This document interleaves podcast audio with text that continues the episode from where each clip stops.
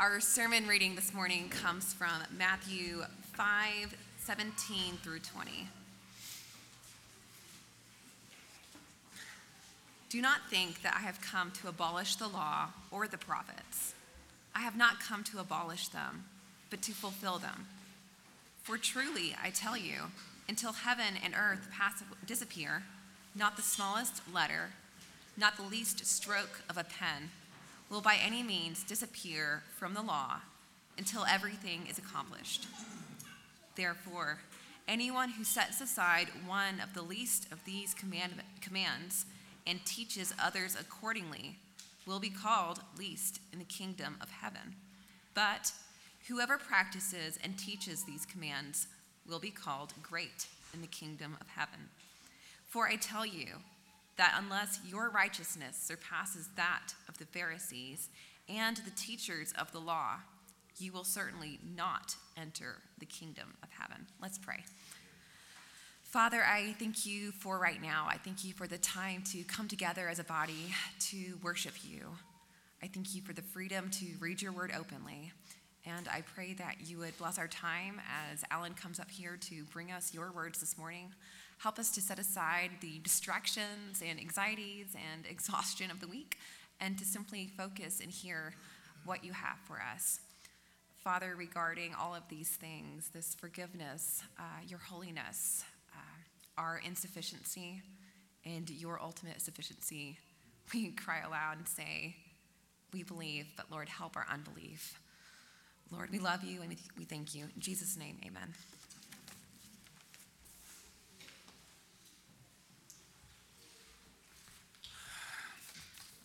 Okay, so this is now the third week in a row that we're in these exact same verses. I, I told you this is going to be a very long series. Um, and, and today we're particularly just honing in on verse 20.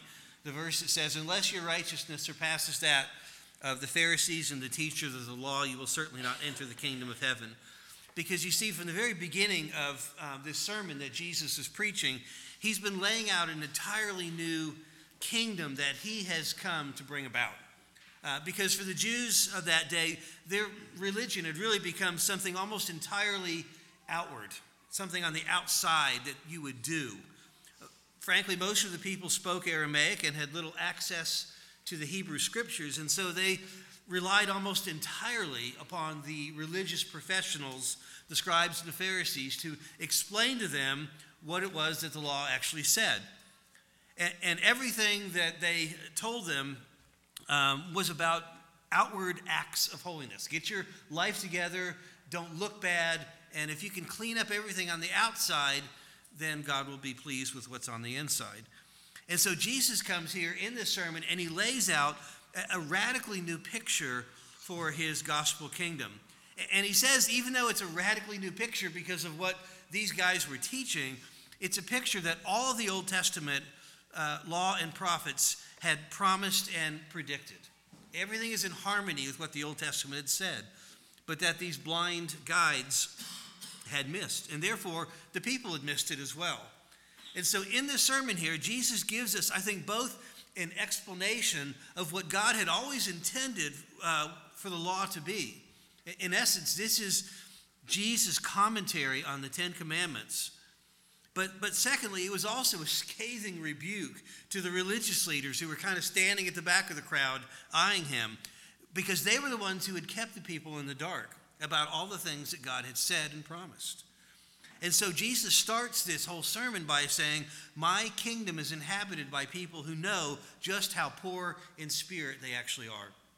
In contrast to the pride and self justification of the religious leaders. Citizens of my kingdom, Jesus says, mourn over their sin instead of boasting about how much better they are than the sinful people around them. Citizens of my kingdom, Jesus says, are therefore meek because they realize that everything that they do have comes because of grace and not because of their superior moral living. Citizens of my kingdom, Jesus says, have a hunger and a thirst for righteousness rather than just merely an outward show of doing all the right things. Citizens of my kingdom, Jesus says, therefore, are merciful because they have been shown mercy, in contrast to the religious leaders who showed no mercy because they were proud of their own moral achievements, and therefore they didn't think they needed any mercy. And on and on and on here Jesus goes, giving them descriptions of what God's kingdom looked like that looked very little like the religious world that was played out in front of them.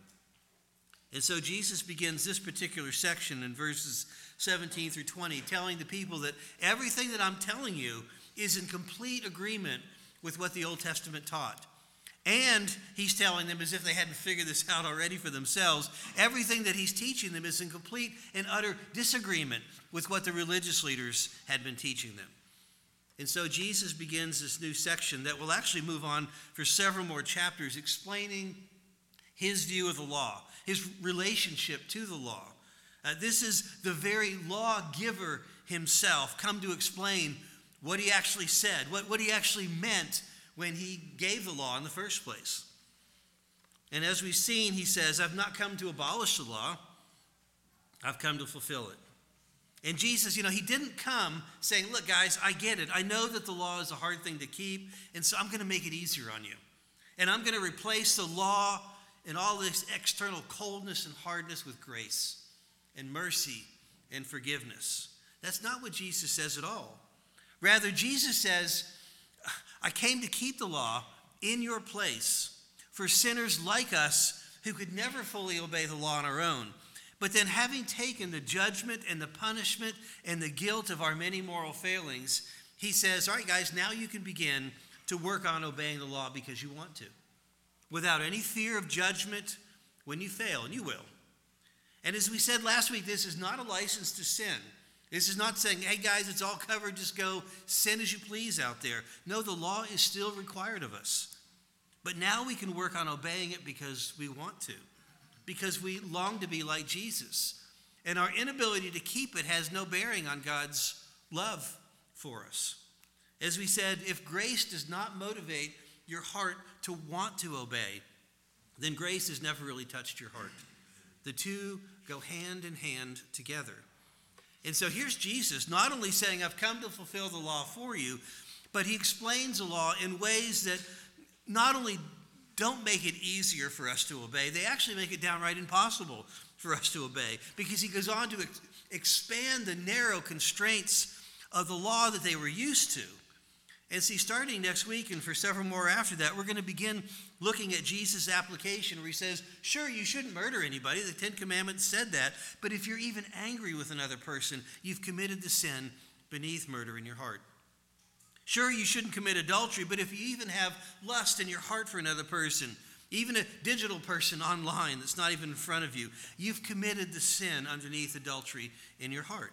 And on and on he's going to go, and we'll develop this over the weeks ahead. And see, he's going to explain that the law was never intended to be these narrow boundaries to keep us in place, but rather they were meant to be huge, broad principles to promote life, to promote flourishing, to be a blessing to our neighbor. Now, before we start to dismantle where the religious leaders of his day went wrong, which is really the heart of our focus today, I want to talk about the major characters in Jesus' story here. First of all, you have the scribes. They're not really referred to as the scribes, but they're, they're called the teachers of the law. That's what they were. And then you had the Pharisees, who were more the, the, the practitioners of the law. And the Pharisees were, outwardly at least, the, the, the holiest and most righteous people of their day. I mean, for these guys, be, holiness wasn't just a religious practice that they took on, it embodied an entire lifestyle. It consumed everything they did from the moment they got up to the moment they went to sleep. These guys were students of the law. They spent all of their time from age 12 onward doing nothing but studying and memorizing and analyzing the law of God all day long. They centered every moment of every day around finding ways to keep it and make themselves even more holier than I was yesterday. I mean, these guys were so meticulous. They went through their kitchens and pulled out 10% of all the spices on their, their spice rack so they could tie that to God, so they could be as holy as possible. They were scrupulous, scrupulous in their attention to the law. And so, of course, here's where Jesus' message would have been just jaw dropping to everybody who was listening because he says, Here's the ultimate in holiness. But unless your righteousness surpasses that of the Pharisees and the teachers of the law, you will certainly not enter the kingdom of heaven. Oh my goodness. There must have just been dumbfounded silence at that. I mean, think about what's happening here. Along comes this gracious man who is a teacher of mercy and grace and forgiveness. He hangs out with sinners and outcasts. He eats dinner with tax collectors. He even invites one to be his disciple. And he touches lepers and those who are unclean with blood. And so everything about Jesus just screams love and forgiveness and grace and acceptance. So that the people would have expected that Jesus would be a man who would come along and say, again, hey guys, I, I know this keeping of the law thing is just too much for you. And I'm going to make it easier. We're going to replace all the harsh requirements of the law with grace. But then he turns around and drops this bombshell on them when he says, But if your holiness isn't even greater than that of the Pharisees, you're screwed. There's no hope for you, none whatsoever. And then we have the scribes. These were the guys who spent 100% of their time teaching and expounding the law as well. They gave their entire lives to the study of it, teaching it, illustrating it, and because they were scribes, transcribing it, uh, making copies of it. But what both of these groups shared in common was the idea that obeying the law um, externally could make themselves holier to God internally. That by obeying it could make them more acceptable to God. They saw the, the law as an external code to be conquered.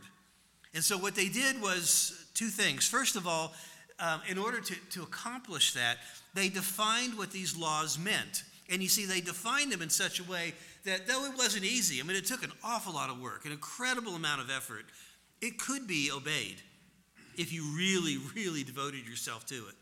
And so they did things like, for example, God commanded uh, his people to keep the Sabbath day holy. And so these Pharisees said, Well, how do you know if you've kept it well enough to be holy? I need to be able to gauge whether I'm in or out. And so they defined that law as meaning walking no more than 200 cubits, or about five eighths of a mile. And so what they did is they reduced the law of God, to reduce what God had intended the law to be in order to justify themselves. To be able to say, look at me, I've, I've kept it. I'm within the boundaries. And, and they did this with all of God's laws. So they took the laws and they said, we, we know this is what God meant. Even though he didn't say it, we know this is what he meant. But then, secondly, they, they went on to add all sorts of new laws that were not in God's law that made them feel even holier. Laws against spitting, laws against uh, about how much weight they could pick up. Um, I, would like to keep that one. Um, and, and listen, in contrast to Jesus, who said the entire law is summarized by these two commands love the Lord your God with all of your heart, soul, and mind, and love your neighbor as yourself. In contrast to that, the Pharisees had created a system of 613 laws 365 negative laws, 248 positive laws. These guys were lawyers on steroids. I mean, you remember the parable that Jesus tells of the, of the Pharisee and the tax collector. And the Pharisee says, I, I fast twice a week. Listen, that was not an Old Testament command. The, the Old Testament provided for one annual fast for the Jewish people. But their philosophy was hey, if, if one a year is good, how much holier are we going to be with two a week? I mean, we're just up in this thing so that we can be super holy. And see, what this is hitting at for us here this morning is I think this really strikes at the heart of what it means to be a Christian. What is true holiness? What does biblical sanctification actually look like? What is a genuine Christian? And so I want to ask those questions as we take note of where Jesus says these religious leaders went wrong. And of course, Jesus spends a great portion of his teaching undermining and contradicting and contrasting his teaching with that of the Pharisees. Um, and I just want to illustrate this with one particular parable that I mentioned earlier the Pharisee and the tax collector from Luke 18. Jesus told this parable to some who were confident of their own righteousness and looked down on everyone else. Jesus told this parable. Two men went up to the temple to pray, one a Pharisee and the other a tax collector. The, the Pharisee stood by himself and prayed, God, I thank you that I am not like other people, robbers, evildoers, adulterers, or even like this tax collector. I fast twice a week and give a tenth of all I get. But the tax collector stood at a distance, He would not even look up to heaven, but beat his breast and said, God have mercy on me, a sinner. I tell you that this man, rather than the other, went home justified before God. For all those who exalt themselves will be humbled, and those who humble themselves will be exalted. And you see, Jesus notes several things here in this parable about the Pharisees. First of all, he says they were confident of their own righteousness, and they looked down on everybody else. And as a result, the Pharisee, he stands forward in a prominent place so everybody can see that he's there. And, and he thanks God that he's not like other men. I'm not unjust like some, like this guy over here, right? I, am not an adulterer. I, I'm not like this tax collector over there who's extorting his fellow people. And, and Jesus, I think, in this parable actually concedes th- that point in this parable. Yes, he did obey outwardly in all those ways. Yes, he really was that good. But Jesus says the Pharisee missed the whole point. In fact, think about this Jesus reserves his greatest anger and his deepest condemnation for these guys. To be honest, it was even greater than his condemnation that he gave towards Satan when Satan came to tempt him. I mean, listen to his scathing condemnation of these guys from Matthew 23. And it goes on so long, I can't even read it all. I'll just give you a portion. Woe to you, teachers of the law and Pharisees, you hypocrites! You shut the door of the kingdom of heaven in people's faces. You yourselves do not enter, nor will you let those enter who are trying to. Woe to you, teachers of the law and Pharisees, you hypocrites! You travel over land and sea to win a single convert, and when you have succeeded, you make them twice as much a child of hell as you are. Woe to you, teachers of the law and Pharisees, you hypocrites! You give a tenth of your spices mint, dill, and cumin, but you have neglected the more important matters of the law justice, mercy, and faithfulness. You should have practiced the latter without neglecting the former. You blind guides, you strain out a gnat but swallow a camel. How do you like that illustration? And see, that's just a small portion of the condemnation that Jesus heaps upon these guys. And so I think it's important for us to uncover some of the critical mistakes that they made. How did these guys miss the point of God's law? And I'll walk you through six things. First of all, Jesus says that these guys missed their need of God. Right? But I want you to notice that they missed their need of God not because of their badness, but because of their goodness. Listen, we live in a southern culture that assumes it's the bad people out there who are missing God, and it's the good people who are the closest to God. But Jesus says it's actually the other way around that you can deny God even more by being good than you can by being bad. I mean, listen, when we think of hypocrites in our culture, we tend to think of people who say one thing but do something entirely different in private. But these guys weren't even that hypocritical. They were the same in public as they were in private.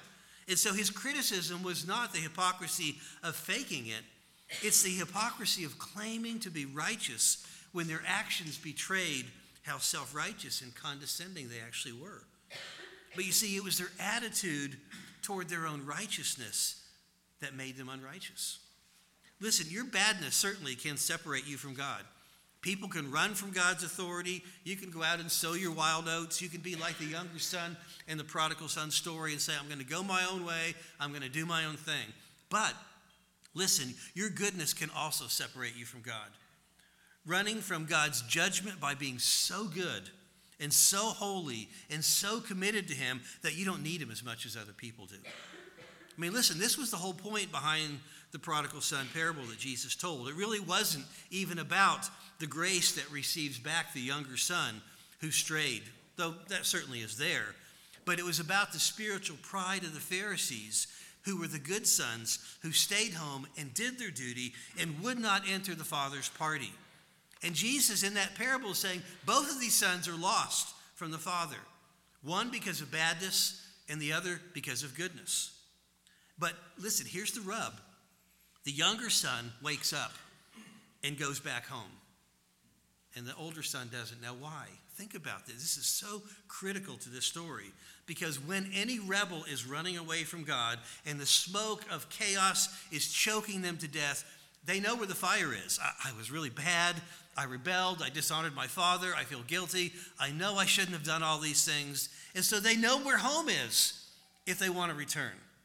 But for elder brothers, Their righteousness so masks their sin, even to themselves, beneath a facade of all these good deeds, so that when the smoke of, uh, of, of life begins to choke them out and their life is falling apart around them, they're confused, they're, they're frustrated, they're angry. They say, I've, I've never disobeyed God like these other people do.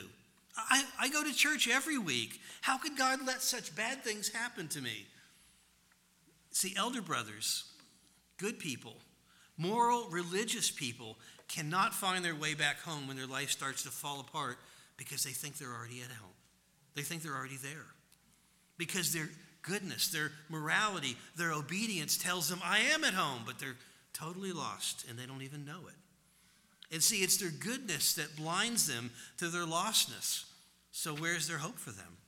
Which I think is why Jesus ends that parable with the good son still outside the party, still refusing to go in. Because I think what Jesus is telling us there is that goodness is actually more dangerous than badness. Because when you're bad, you know where, where to repent and go home to. But when you're good, I, I, don't, know that I'm bad. I, I am at home. So that's the first thing. Jesus says that only those who are poor in spirit can enter the kingdom of God. All you need is need, but most people don't have it. Listen, the, the better you are, the less need that you think you have.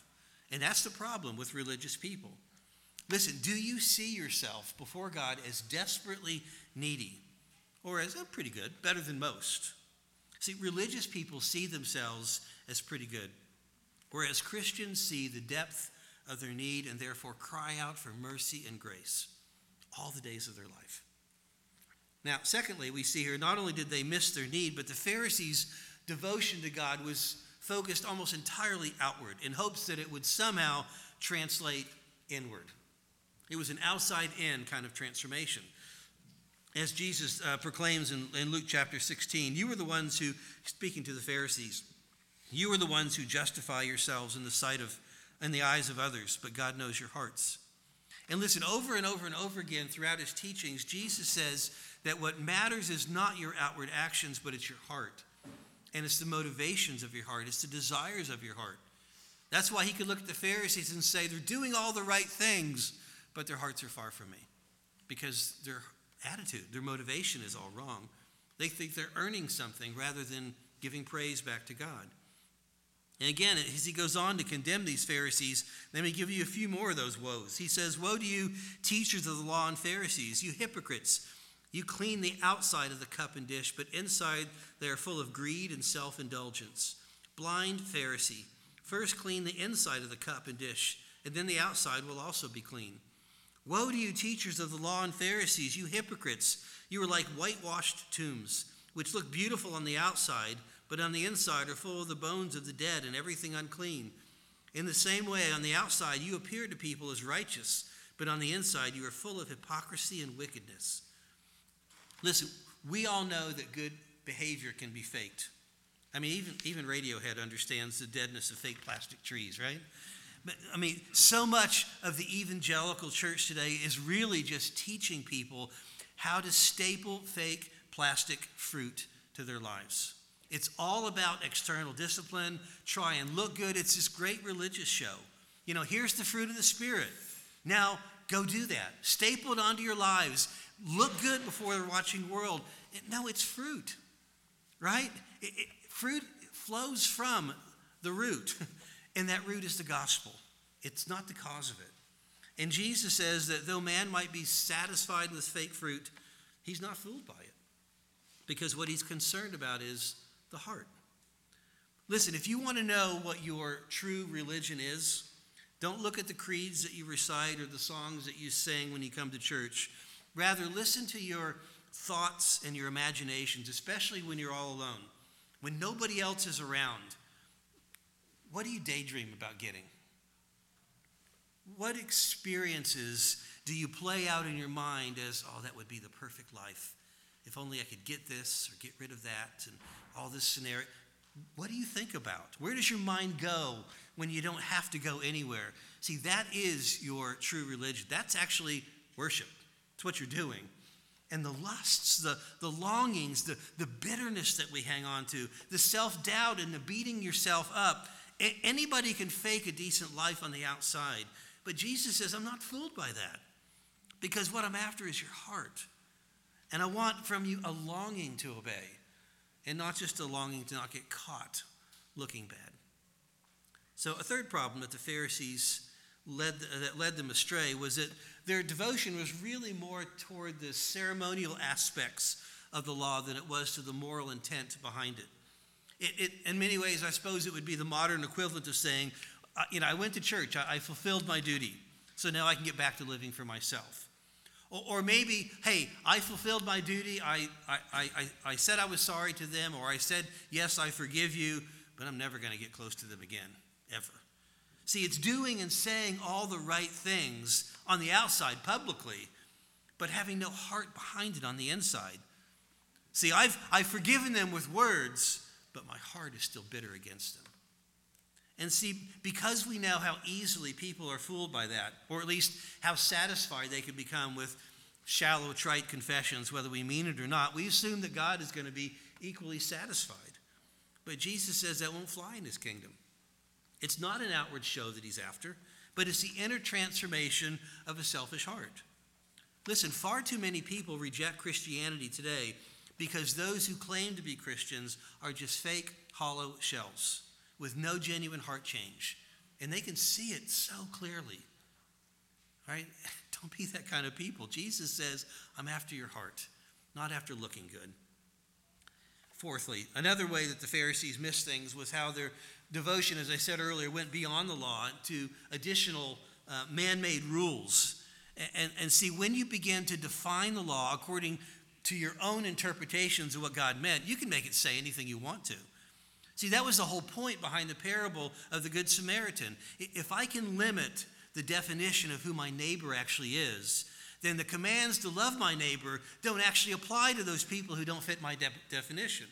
And so now I don't have to love people like that. That was the whole point of the story. Because they had taken that law that said, love your neighbors yourself, and said, well, let me define my neighbor so I don't actually have to do it. and see, this is what Jesus addresses when he says, You have a fine way, again, talking to the Pharisees, you have a fine way of setting aside the commands of God in order to observe your own traditions. For Moses said, Honor your father and mother, and anyone who curses their father or mother is to be put to death. But you say that if anyone declares that what might have been used to help their father or mother is Corban, that is, devoted to God, then you no longer let them do anything for their father or mother. Thus, you nullify the word of God by your tradition that you have handed down. And see, this is, let's, let's bring this forward a little bit. This is what Christians have traditionally done in our Southern culture when they want to feel superior, when they want to feel uh, uh, better than all the sinners who are beneath them. You redefine holiness as well, don't smoke, don't drink alcohol, you know, wear your dresses below your ankles, depending on the decade you're in, right? Um, don't wear your hair too long if you're guys, don't wear it too short if you're women. We can, we can define all sorts of ways culturally that say that's what holiness looks like. But there's simply clever ways of trying to avoid what the law actually teaches concerning true holiness. Because you see, if I can define holiness and limit it in these ways, then I don't really have to deal with my heart. I don't have to deal with all the lust that's in there and the anger and the discontent that rages there. Listen, so much of our religion here in Appalachia is completely taken up with this view of holiness. And Jesus says, I'm not impressed, and I'm certainly not fooled by it. You need a whole lot more righteousness than that if you're going to enter the kingdom of God. All right, here's the fifth way that the Pharisees missed the mark of holiness. It's clear from the ways that they acted that their devotion was really primarily about themselves and it wasn't even about God. All their busy religious activities made them self satisfied with their own level of righteousness.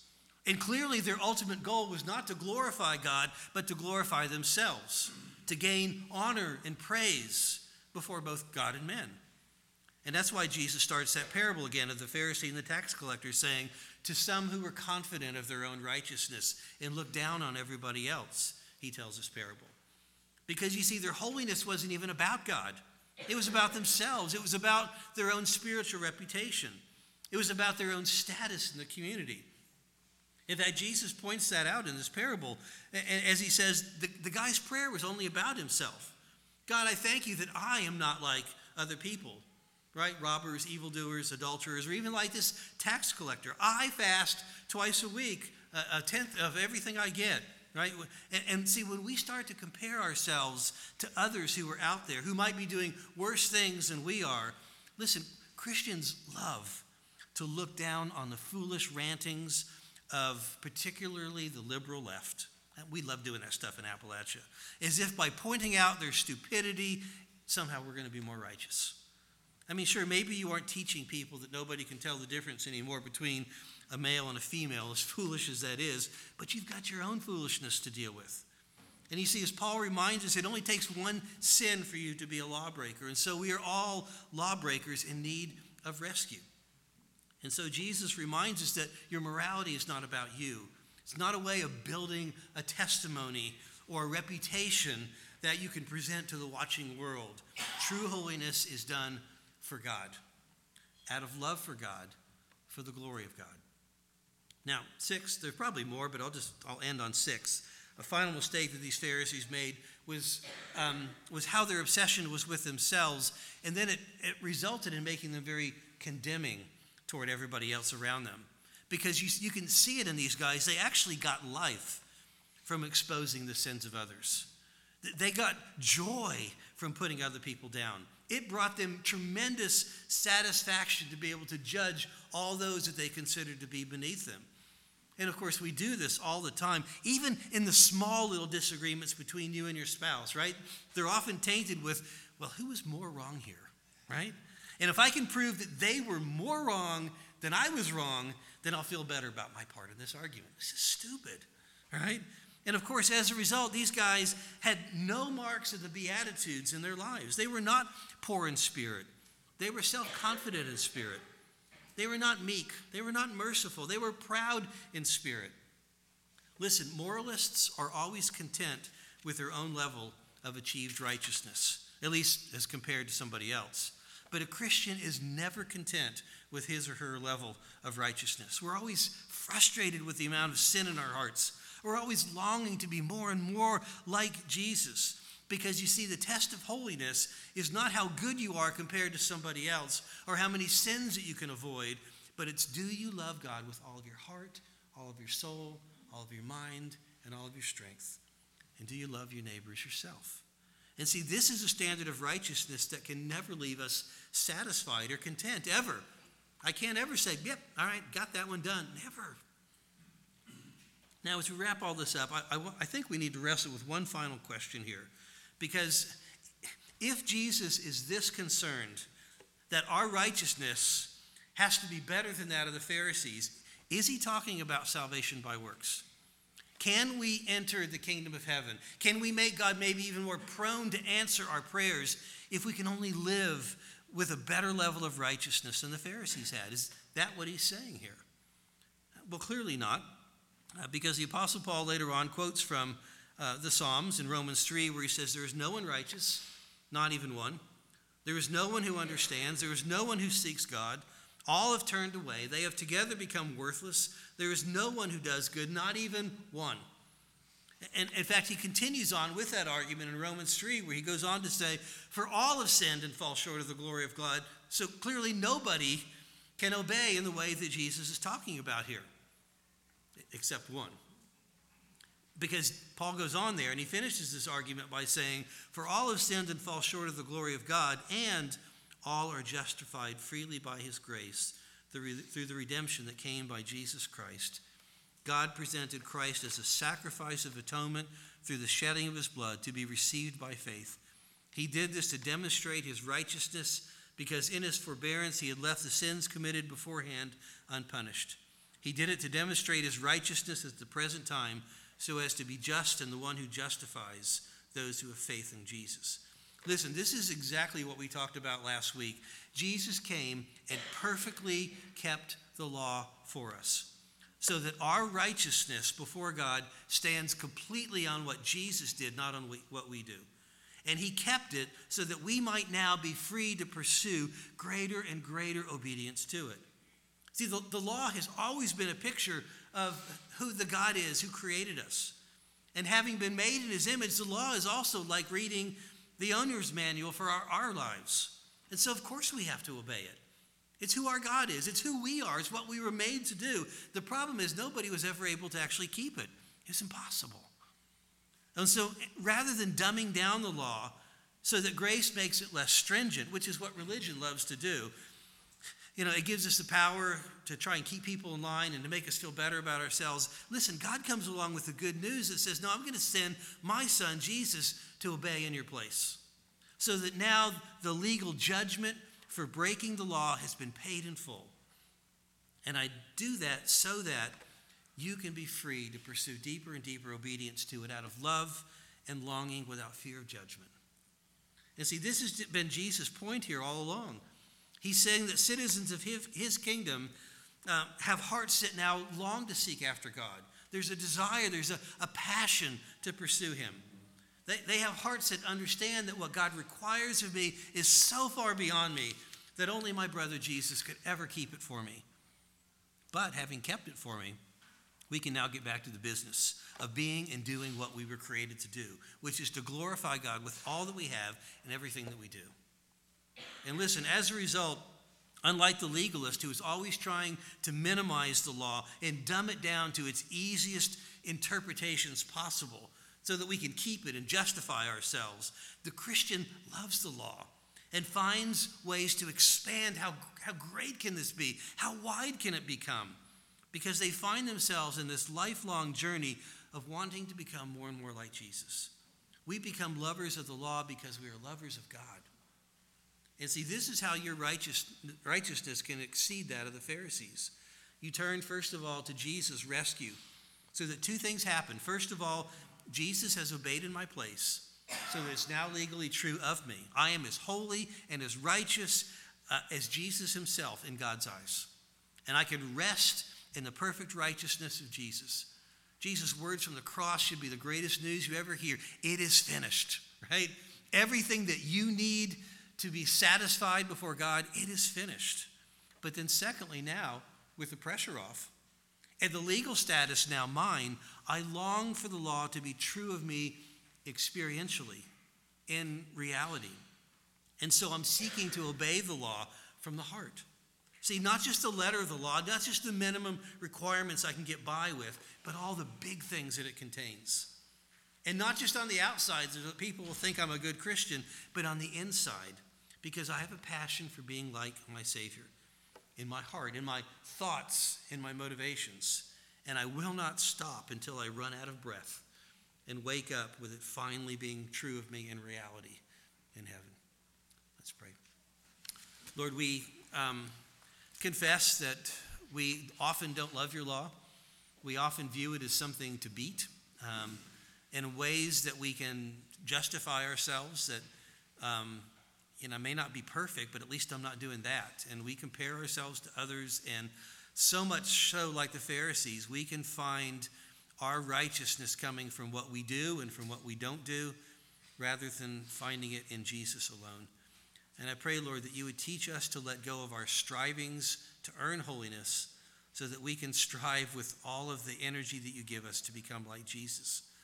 Lord, it's such a bizarre concept we, we like to think that either the law is true and we have to obey it or it's been fulfilled and we're free from it. But clearly, you've told us it's both. You've kept it in our place so that we can now keep it out of love for you. Lord, teach us to do that each day. Grow our love and our passion for following after you, even when nobody's around and watching and nobody ever sees or knows what we do. Give us a heart that longs to please you. We pray this in Jesus' name.